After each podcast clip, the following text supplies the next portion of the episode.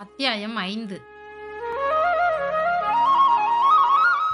தனது நினைவில் இல்லாத ஒரு நாளை பற்றி கேள்விப்பட்ட கணத்திலிருந்து கபிலர் சற்றே அதிர்ந்து போயிருந்தார். நீலன் அவர் அருகில்தான் உட்கார்ந்திருந்தான். அவனிடம் பேச கபிலனின் மனம் விரும்பினாலும் அவரது எண்ணங்கள் முழுவதும் கைத்தவறி போன நினைவுகளுக்குள் தான் இருந்தன. நீலன் எழுந்தான். ஊர் பழையன் உங்களை பார்க்க வேண்டும் என சொல்லியிருந்தார். அவரை அழைத்து வருகிறேன் என்று சொல்லிச் சென்றான் நீலன். ஊரின் மூத்த ஆணை பழையன் என்றும் பெண்ணை பழச்சி என்றும் அழைப்பது வழக்கம். நினைவுகளில் மூழ்கியிருந்த கபிலர் தான் உட்கார்ந்திருக்கும் மரப்பலகையை விரலால் கீறிக்கொண்டிருந்தார் எவ்வளவு அகலமான பலகையாக இருக்கிறது இது என்ன மரம்? என்று அதை உற்று பார்த்தார். அவரால் கண்டறிய முடியவில்லை. அந்த பெண் சிறு மூங்கில் கூடையில் நாவற்பழங்களை கொண்டு வந்து கொடுத்தாள். அதை வாங்கிக் கொண்ட கபிலர் இது என்ன மரம்? என்று கேட்டார். திரளி மரம் என்று சொன்னால் அப்பெண். திரளி மரம் இவ்வளவு அகலமாக இருக்குமா?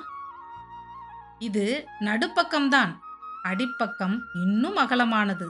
எங்களது குடிலில் இருக்கிறது. வந்து பார்க்கிறீர்களா? கபிலர் பதிலேதும் சொல்லவில்லை. திரளி மரம் பற்றிய பழம்பாடல் ஒன்று நினைவுக்கு வந்தது. தன் மனைவியுடன் இருந்தாலும் அழகியை நேசிக்க எந்த ஆணும் தவறுவதில்லை. அதேபோல சேர சோழ பாண்டிய வேந்தர்கள் மூவரும் தங்களுக்கு தனித்த மரங்களை அரச சின்னங்களாக கொண்டிருந்தாலும் மூவருக்கும் பிடித்த மரமாக திரளி மரமே இருக்கிறது என்று சொல்கிறது அந்த பாடல். அதற்கு காரணம் யவன வணிகத்தின் திறவுகோலாக திரளி இருப்பதுதான். யவன நாட்டோடு வணிகத் தொடர்பு உருவாகி பல தலைமுறைகள் உருண்டோடிவிட்டன. இன்று அது உச்சத்தில் இருக்கிறது. இந்த வணிகத்தில் பெருஞ்செல்வமாக யவனர்கள் கருதுவது மிளகைத்தான். கருத்து சிறுத்த அந்த தானியத்திற்காக யவனர்கள் எந்த விலையும் கொடுக்க தயாராக இருக்கின்றனர். தமிழ் நிலத்தின் துறைமுகங்களை நோக்கி யவன கப்பல்களை இழுத்து வருவதும் மிளகுதான். பெரும் மதில் போல் கடலில் மிதந்து கொண்டிருக்கும் யவன கப்பல்களில் மிளகை ஏற்ற கரையிலிருந்து ஒற்றை அடிமரத்தாலான தோணியில் எடுத்து செல்வார்கள். அந்த தோணி திரளி மரத்தாலானது. துறைமுகங்களில் நிற்கும் திரளி மரத் தோணிகளே மிளகு வணிகத்தின் குறியீடாக மாறின. கப்பல்களை எண்ணுவதை விட கரையில் மிதக்கும் திரளி மர தோணிகளை எண்ணியே செல்வ செழிப்பை மதிப்பிடுகின்றனர். பெரும் பானையில் இருக்கும் உணவை அள்ளி போடும் அகப்பையை கொண்டு அளவிடுவது போல யவன வணிகர்களுக்கு இப்போது எல்லா கணக்குகளும் மிக தெளிவு. நூற்றாண்டுகளுக்கும் மேலாக சிறந்து விளங்கும் இந்த வணிகத்தை அவர்கள் துல்லியமாக கணக்குகளின் மூலமே அளவிட்டனர். தேர்ந்த மாலுமிகளால் செலுத்தப்படும் கப்பல்கள் எத்தனை நாட்களில் இங்கு வந்து அடையும் என்பதை கணித்துள்ளனர். திரளியை டிரோசி என்றே அவர்கள் உச்சரித்தனர். பேரியாறு காவிரி வைகை என மூன்று ஆறுகளின் கழிமுகத்தில் இருந்த மூவேந்தர்களின் துறைமுகங்களில் எத்தனையோ டிரோசிகள் நிற்கின்றன என்ற கணக்குகள் நைல் நதிக்கரை நகரத்தில் எழுதி பாதுகாக்கப்பட்டன. நீலக்கடலுக்கு அப்பால் விரிந்து கிடக்கும் நாடுகளை வணிகமே இணைத்தது. அதுவே வரலாற்றை உந்தி தள்ளியது. யவனர்கள் தங்களுக்கு தேவையான முத்தும் மிளகும் நவரத்தினங்களும் செழித்து கிடக்கும் பூமியாக தமிழ் நிலத்தை கண்டனர். அழகின் பித்தர்கள் கூடி வாழும் செல்வ வளமிக்க நாடாக யவன தேசத்தை தமிழ் வணிகர்கள் அறிந்து வைத்திருந்தனர். இரு நாட்டு வணிகர்களும் அரசியல் சதுரங்கத்தில் முன்பின் காய்கள் நகர்த்துவதற்கு காரணமாக இருந்தனர். வணிகமே வரலாற்றின் போக்கை தீர்மானிக்கிறது. இந்த கருத்தோடு தொடக்க காலத்தில் கபிலருக்கு உடன்பாடில்லை. ஆனால் கடந்த இருபது ஆண்டுகளாக தனது கண் முன்னால் நடக்கும் அரசியல் சூழ்ச்சிகளை அறிந்த பிறகு அவர் தனது கருத்தை மாற்றிக்கொண்டார் கடல் கடந்து நடக்கும் இந்த பெரும் வணிகம்தான் பேரரசுகளை விடாமல் இயக்குகிறது. அறுபது வயதை கடந்துவிட்ட குலசேகர பாண்டியனுக்கு தேரலை ஊற்றிக் கொடுக்க ஒரு கிளாசரினா தேவைப்படுகின்றாள். கடற்பயணத்தின் தொலைவும் கப்பல்களில் ஏற்றப்படும் பொருட்களும் பெருக்கெடுக்கும் லாபமும் கணக்குகளால் கண்டறியப்பட்டபடி இருக்க வணிகமும் கணிதமும் பேரரசுகளின் இரு கண்களாயின. மழை கொட்டி முடிந்த ஒரு நண்பகல் நேரத்தில் கொன்றை துறைமுகத்தில் நின்ற கபிலர் கொந்தளிக்கும் கடல் அலையை பார்த்து கொண்டிருந்தார். அப்போது அவரை கடந்து போன யவன வணிகர்கள் டிரோசியை பற்றி பேசியபடி சென்றனர். திரளியை யவனர்கள் இப்படித்தான் உச்சரிக்கின்றனர் என்பதை கபிலர் அன்றுதான் கேட்டறிந்தார். பெரும் வணிகத்தின் திறவு கோளாக இருக்கும் திரளி இங்கு படுத்துறங்கும் பலகையாக கிடக்கிறது. அதுவும் இவ்வளவு அகலமான திரளி மரம் செல்வத்தின் பெரும் குறியீடல்லவா? எண்ணங்கள் எங்கெங்கோ ஓடியபடி இருக்க விரல் நகத்தால் திரளி மரத்தின் மீது அழுத்தி கோடு போட முயன்று கொண்டிருந்தார் கபிலர். அப்போது நீலன் ஊர் பழையனை அழைத்து வந்தான். அவரது உயரமே கபிலரை வியப்பில் ஆழ்த்தியது. சுருங்கி மடிந்திருக்கும் தோல்தான் முதுமையை சொன்னது. மற்றபடி நெடும் உயரம் கொண்ட அந்த மனிதனின் கை எலும்புகள் உருண்டு திரண்டு உருட்டுக்கட்டையைப் போல இருந்தன. அடர்த்தியற்ற நரைமுடியை பின்னால் முடிச்சிட்டிருந்தார். அவரது உடல் முழுவதும் தழும்புகளால் திட்டுத்திட்டாக இருந்தன. எத்தனை ஈட்டிகளுக்கும் அம்பு முனைகளுக்கும் தப்பிப் பிழைத்த உடல் இது. இவ்வளவு முதிர்ந்த ஆண்களை பார்த்ததே இல்லை. இப்பொழுதெல்லாம் அரிதாகிவிட்டது. பழையன் வந்து திரளி மரப் பலகையில் கபிலருக்கு பக்கத்தில் அமர்ந்தார். நீலன் நின்று கொண்டிருந்தான். தசைப்பிடிப்பு இன்று சரியாகிவிடும். நாளை நீங்கள் நடக்கலாம் என்றார் பழையன். கபிலருக்கு அப்போதுதான் தசைப்பிடிப்பு நினைவுக்கு வந்தது. நீலன் என்னை பாதுகாப்பாக அழைத்து வந்து விட்டான் என்றார் கபிலன். சிறுவன் இன்னும் பக்குவம் போதாது. நாகக்கிடங்கின் ஆபத்தை அவன் உணரவில்லை என்றார் பழையன். ஆற்றை சுற்றி வந்து சேர்வது முடியாது என்பதால் அப்படி செய்ததாக சொன்னான் என்றார் கபிலர். சுற்றி வந்து சேர முடியாமல் போகலாம். ஆனால் உயிரோடு வந்து சேர வேண்டுமல்லவா? கபிலர் நீலனை பார்த்தார். இளைஞர்களின் துணிவை பெரியவர்களால் ஏற்றுக்கொள்ள முடிவதில்லை. அதற்காக இளைஞர்கள் கவலை கொள்வதும் இல்லை. நீலன் கவலைப்படாமல் தான் நின்று கொண்டிருந்தான். ஆனாலும் பழையனின் வார்த்தைகளுக்கு முன் பணிவு கொண்டு நின்றான். நாவற்பழம் பழையனுக்கு மிகவும் பிடிக்கும். எனவே இந்த வசவு வேகமாக முடிவுக்கு வரும் என அவனுக்கு தெரியும். ஏன் பழத்தை எடுக்காமல் இருக்கிறீர்கள்? எடுத்து உண்ணுங்கள் என்று கபிலருக்கு அருகில் கூடையை தள்ளினார் பழையன். கூடையில் இருப்பது காட்டில் பல்வேறு நாவல் மரங்களில் இருந்து பறித்த பழங்கள். ஒவ்வொரு நாவற் பழத்துக்கும் ஒவ்வொரு வகையான சுவை உண்டு. எந்த நாவற்பழத்தை முதலில் எடுத்து உண்ண வேண்டும் என்பதிலிருந்து தொடங்குகிறது காடு பற்றிய அறிவு. புதிதாக எவராவது வந்தால் அவர்களுக்கு கூடை நிறைய நாவற்பழத்தை தருவது விருந்தோம்பல் மட்டுமல்ல. காடு பட்டி காடு பற்றிய அவர்களது அறிதலை அளந்தறிதலும் தான் எடுத்து உண்ணுங்கள் என்று பழையன் கூடையை கபிலரிடம் தள்ளியபோது கபிலர் முதற் பழத்தை எடுத்து வாயில் போட்டார். அதிலிருந்தே தெரிந்துவிட்டது. காடு பற்றி அவருக்கு எதுவும் தெரியாது என்று. காடற்ற மனிதனை காட்டுக்குள் அழைத்து வந்திருக்கிறாய் என்று நீலனை முறைப்பதைப் போல்தான் இருந்தது பழையனின் பார்வை.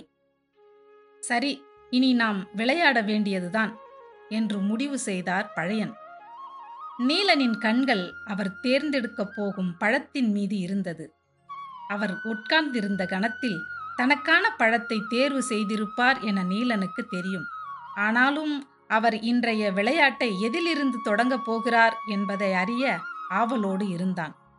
ஆனால் கண் இமைக்கும் நேரத்தில் பழையன் முதற் நாவல் பழத்தை எடுத்து வாயில் போட்டுவிட்டார் நீலனால் அவர் எந்த பழத்தை எடுத்து வாயில் போட்டார் என்பதை கவனிக்க முடியவில்லை. கபிலரின் கண்களும் பழையனின் விரல்களின் மீதுதான் இருந்தன. மடிப்புகள் அலையலையாக இறங்கி கருமை ஏறி இருக்கும் விரல்கள் நகம் பிளவுண்டு உலர்ந்திருந்தது. தோளின் வழியே கனிந்து வழிந்து கொண்டிருந்தது முதுமை. கபிலர் கேட்டார் உங்களின் வயது என்ன பெரியவரே? மென்ற நாவல் பல கொட்டையை இடது உள்ளங்கையால் துப்பியபடி பழையன் சொன்னார். தொன்னூற்றி ஏழு கபிலர் வியப்போடு அவரை பார்த்தார். நீலனின் கண்கள் அதைவிட கவனமாக அவரது விரல்களை பார்த்து கொண்டிருந்தன. அவர் பதில் சொல்லுவதற்குள் அடுத்த பழத்தை எடுத்து வாயில் போட்டார். இப்பொழுது அவன் கண்டுபிடித்தான். அவர் கையில் எடுத்தது நரி நாவல். இது துவர்ப்பை உச்சத்துக்கு கொண்டு போகும். அப்படியென்றால் இதற்கு முன்னால் அவர் எடுத்து வாயில் போட்டது வெண் நாவலாகத்தான் இருக்கும். அதற்குத்தான் புளிப்பு அதிகம். மொத்த வாயையும் உச்சு கொட்ட வைக்கும். விழுங்கும் எச்சிலின் வழியே பேராவலை அது தூண்டும். அதற்கு அடுத்தது நரி நாவலை எடுத்து தின்றால் தூக்கலான துவர்ப்பு முற்றிலும் வேறு ஒரு சுவையை கொடுக்கும். ஆனால் இதில் முக்கியமானது அடுத்து எடுக்கப் போவதில்தான் இருக்கிறது. பழையன் எந்த பழத்தை எடுத்து சுவையின் பாதையை எப்படி அமைத்து கொள்ளப் போகிறார் என்பதை அறிய ஆர்வத்தோடு இருந்தான் நீலன். கபிலர் விடுபடாத வியப்பின் வழியே கேட்டார் எப்படி இவ்வளவு துல்லியமாக வயதை சொல்லுகிறீர்கள்? நரி நாவலில் சதையை விட அதன் கொட்டையை அசை போட்டு மெல்லுவதில்தான் சுவை இருக்கிறது. அதன் மேல்தோல் கழற கழற சுவை உச்சத்துக்கு செல்லும். தப்பி தவறி சற்றே அழுத்தி கடித்து கொட்டையை உடைத்து விட்டால் அவ்வளவுதான். உள்ளே இருக்கும் பச்சை நிற பருப்பின் கசப்பு இருக்கிறதே. அது நாக்கையே கழற்றி போட்டாலும் போகாது. குறைந்தது மூன்று மாதங்களுக்காவது காரி காரி துப்பிக்கொண்டே இருக்க வேண்டியதுதான். எனவே நரி நாவலை தின்னும்போது மிக கவனமாக தின்ன வேண்டும். தந்திரத்தோடு அதன் கொட்டையின் மேல் பகுதியை கடித்து சுவைக்க வேண்டும். பழையன் வாயில் நரி நாவலை ஒதுக்கி வைத்திருக்கும் போது கபிலர் இப்படி ஒரு கேள்வியை கேட்டுள்ளார். எப்படி பதில் சொல்கிறார் பார்ப்போம் என்று ஆவலோடு இருந்தான் நீலன். எத்தனை கேள்விகளை பார்த்தவர் பழையன்? அவருக்கு தெரியாதா என்ன? நரி நாவலை என்ன செய்ய வேண்டும் என்று? தாடையின் ஒரு பக்கவாட்டிலிருந்து மறு பக்கவாட்டிற்கு நரி நாவலை பக்குவமாக அணைத்து ஓடவிட்டு கொண்டிருந்தார். குவர்ப்பின் சாறு உள்நாக்கில் இறங்கிக் கொண்டிருந்தது. கண்களாலேயே கபிலரை பொறுத்திருக்கச் சொன்னார். என்னென்ன வித்தைகளை காட்டுகிறான் கிழவன்? என வியப்புடன் பார்த்து கொண்டிருந்தான் நீலன். நன்றாக மென்ற கொட்டையை இடது உள்ளங்கையில் துப்பிவிட்டு கபிலரை பார்த்து என்ன கேட்டீர்கள்? என்றான் பழையன். வயது தொன்னூற்று ஏழு என்று எப்படி துல்லியமாக சொன்னீர்கள்? என்று மீண்டும் கேட்டார் கபிலர். பழையனின் கை விரல்களில் கூடையில் இருக்கும் பழங்களை கிளறி மூன்று பழங்களை எடுத்தன. நீலன் அவர் எதை எடுத்திருக்கிறார்? என உற்று பார்த்தான். உள்ளங்கை சற்றே மூடி இருந்ததால் சரியாக தெரியவில்லை. பழையன் கபிலரை பார்த்து மேல்மலையில் இருக்கும் குறிஞ்சி செடியில் இரண்டாவது கணுவில் பூ பூத்திருக்கும் போது நான் பிறந்ததாக என் தாய் சொன்னாள். கடந்த ஆண்டு அந்த செடியில் பத்தாவது கணுவில் பூ பூத்திருந்தது என்றார். சொல்லி முடித்ததும் தனது கையில் உள்ள பழங்களை வாயில் போட்டார். அப்போதுதான் நீலன் கவனித்தான்.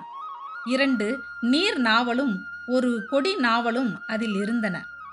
துவர்பேரிய வெற்றிலையில் சுண்ணமும் தெங்கம்பாகையும் சேர்த்ததைப் போலதான் அது. அந்த சேர்மானம் தரும் சுவைக்கு அளவு இல்லை. துவர்ப்பை அதன் முனையில் தட்டிவிட்டு வேறொன்றாக மாற்றும் அந்த சுவை. கனிகளின் சுவையை நாம் எந்த வழியில் எந்த சேர்மானத்தோடு அழைத்து செல்கிறோம் என்பதுதான் முக்கியம். ஒவ்வொரு வழிக்கும் ஒவ்வொரு விதமான வாசமும் வண்ணமும் உண்டு. பழையன் துவர்ப்பிற்கு அடுத்தது சிறு நாவலை எடுத்து இளங்காரத்தோடு முடிப்பார் என்றுதான் நீலன் நினைத்தான். ஆனால் அவரோ சட்டென வேறொரு சுவைக்கு தவ்வி குதித்து விட்டார். அதுவரை நீலம் ஏறியிருந்த அவரது நாக்கு செவல் நிறத்துக்கு மாறத் தொடங்கியது. நீலன் அதிர்ந்து போய்தான் இருந்தான். பழையன் தனது நாக்கால் மேல் உதட்டை தடவியபடி பேசியதற்கு காரணம் இருக்கத்தான் செய்தது. நெல்லிக்கனிக்கு அடுத்து குடிக்கும் முதல் மிடகு நீர். நெல்லியால் அறியப்படாத சுவையை நாக்குக்கு தந்து முடிப்பதைப் போலதான் இதுவும். நாவற்பழத்தின் அடர் கரு நீளத்துக்குள் இருப்பது ஒரு சுவை அல்ல. சுவைகளின் பேறுகாலம். கணக்கில்லா கனிகள் தொங்கும் மரத்தில் தனக்கான கனியை தேர்வு செய்யும் பறவையைப் போலத்தான் பழையனும். நீலன் வியந்து நிற்பதைத் தவிர வேறு வழியில்லை. கபிலருக்கு ஏற்பட்டது ஆச்சரியம் அல்ல அதிர்ச்சி. அவர் மனதுக்குள் பழையன் சொன்ன கணக்கு சரிதானா என்பதை எண்ணிக்கொண்டிருந்தார். பனிரெண்டு ஆண்டுகளுக்கு ஒருமுறை பூக்கும் குறிஞ்சிப்பூ இரண்டாவது கணுவுக்கும் பத்தாவது கணுவுக்கும் இடையில் இருக்கும் கணுக்களின் எண்ணிக்கையை முன்னும் பின்னும் மீதி இருக்கும் ஆண்டுகள் என எல்லாவற்றையும் மனதுக்குள் கணக்கு போட்டு கொண்டிருந்தார். தொன்னூற்று ஏழு என்று பழையன் சொன்ன கணக்கு மிக சரியானது என அறிந்தபோது கபிலர் ஏறக்குறைய உறைந்து போனார். கணிதம் கடலிலும் கப்பலிலும் மட்டுமல்ல காட்டிலும் கணுக்களிலும் இருக்கிறது என்பதை ஒற்றை செய்தியில் விளங்க வைத்தான் பழையன். ஆனால் கபிலரால் விளங்கிக் கொள்ள முடியாத எத்தனையோ அங்கு நடந்து கொண்டிருந்தன. தான் எடுக்கப் போகும் நாவல் பழத்தை கொண்டு தனது காட்டு அறிவு கணிக்கப்படும் என்பது அவரால் கற்பனை செய்து கூட பார்க்க முடியாத ஒன்று. எடுத்த உடனே பூ நாவலை எடுக்கும் ஒருவரை பற்றி சொல்ல என்ன இருக்கிறது? இரவு கஞ்சி குடிக்கும் முன் இவருக்கு தும்மூஞ்சி சாறு கொடுங்கப்பா என்று சொல்லிவிட்டு போனார் பழையன். அது என்ன சாறு? எனக்குத்தான் கால்வழி சரியாகிவிட்டதே.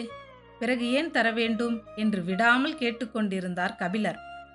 நீலன் சொன்னான் நீங்கள் காட்டுக்கு புதியவர் அல்லவா? அதனால்தான். நானா காட்டுக்கு புதியவன்? நான் காட்டினை நன்கு அறிவேன்.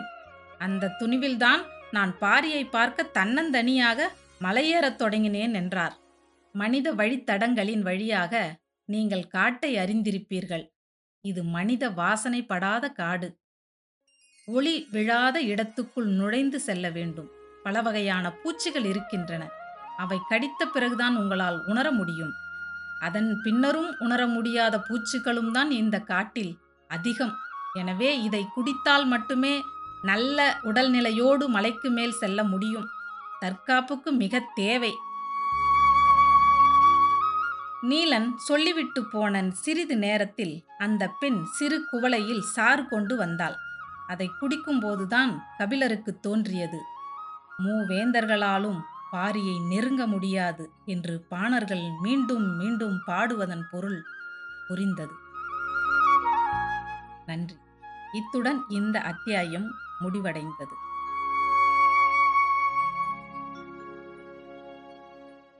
அடுத்த அத்தியாயத்தில் பாரியை சந்திக்கலாம்.